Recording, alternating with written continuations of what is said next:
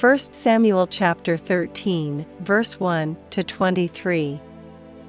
Saul reigned one year, and when he had reigned two years over Israel, Saul chose him three thousand men of Israel, whereof two thousand were with Saul in Michmash and in Mount Bethel, and a thousand were with Jonathan in Gibeah of Benjamin, and the rest of the people he sent every man to his tent. And Jonathan smote the garrison of the Philistines that was in Geba, and the Philistines heard of it. And Saul blew the trumpet throughout all the land, saying, Let the Hebrews hear. And all Israel heard say that Saul had smitten a garrison of the Philistines, and that Israel also was had an abomination with the Philistines. And the people were called together after Saul to Gilgal.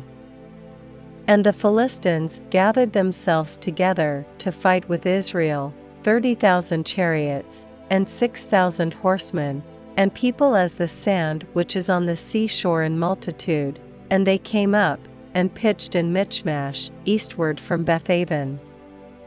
When the men of Israel saw that they were in a strait, for the people were distressed, then the people did hide themselves in caves, and in thickets, and in rocks, and in high places, and in pits. And some of the Hebrews went over Jordan to the land of Gad and Gilead.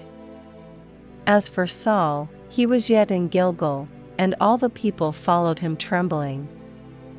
And he tarried seven days, according to the set time that Samuel had appointed, but Samuel came not to Gilgal, and the people were scattered from him. And Saul said, Bring hither a burnt offering to me, and peace offerings. And he offered the burnt offering. And it came to pass, that as soon as he had made an end of offering the burnt offering, behold, Samuel came, and Saul went out to meet him, that he might salute him. And Samuel said, What hast thou done? And Saul said, Because I saw that the people were scattered from me, and that thou camest not within the days appointed, and that the Philistines gathered themselves together at Michmash.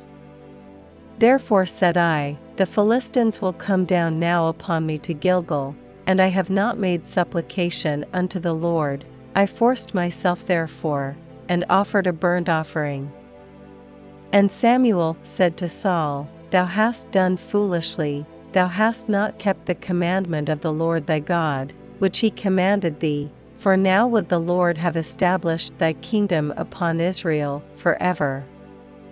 But now thy kingdom shall not continue, the Lord hath sought him a man after his own heart, and the Lord hath commanded him to be captain over his people, because thou hast not kept that which the Lord commanded thee. And Samuel arose, and gat him up from Gilgal unto Gibeah of Benjamin. And Saul numbered the people that were present with him about six hundred men. And Saul, and Jonathan his son, and the people that were present with them, abode in Gibeah of Benjamin, but the Philistines encamped in Michmash. And the spoilers came out of the camp of the Philistines in three companies, one company turned unto the way that leadeth to Ophrah, unto the land of Shual. And another company turned the way to Bethhoron, and another company turned to the way of the border that looketh to the valley of Zeboim toward the wilderness. Now there was no smith found throughout all the land of Israel, for the Philistines said, Lest the Hebrews make them swords or spears. But all the Israelites went down to the Philistines, to sharpen every man his share, and his coulter, and his axe, and his. Yet they had a file for the mattocks, and for the coulters, and for the forks, and for the axes, and to sharpen the goads. So it came to pass in the day of battle, that there was neither sword nor spear found in the hand of any of the people that were with Saul and Jonathan, but with Saul and with Jonathan his son was there found. And the garrison of the Philistines went out to the passage of Michmash.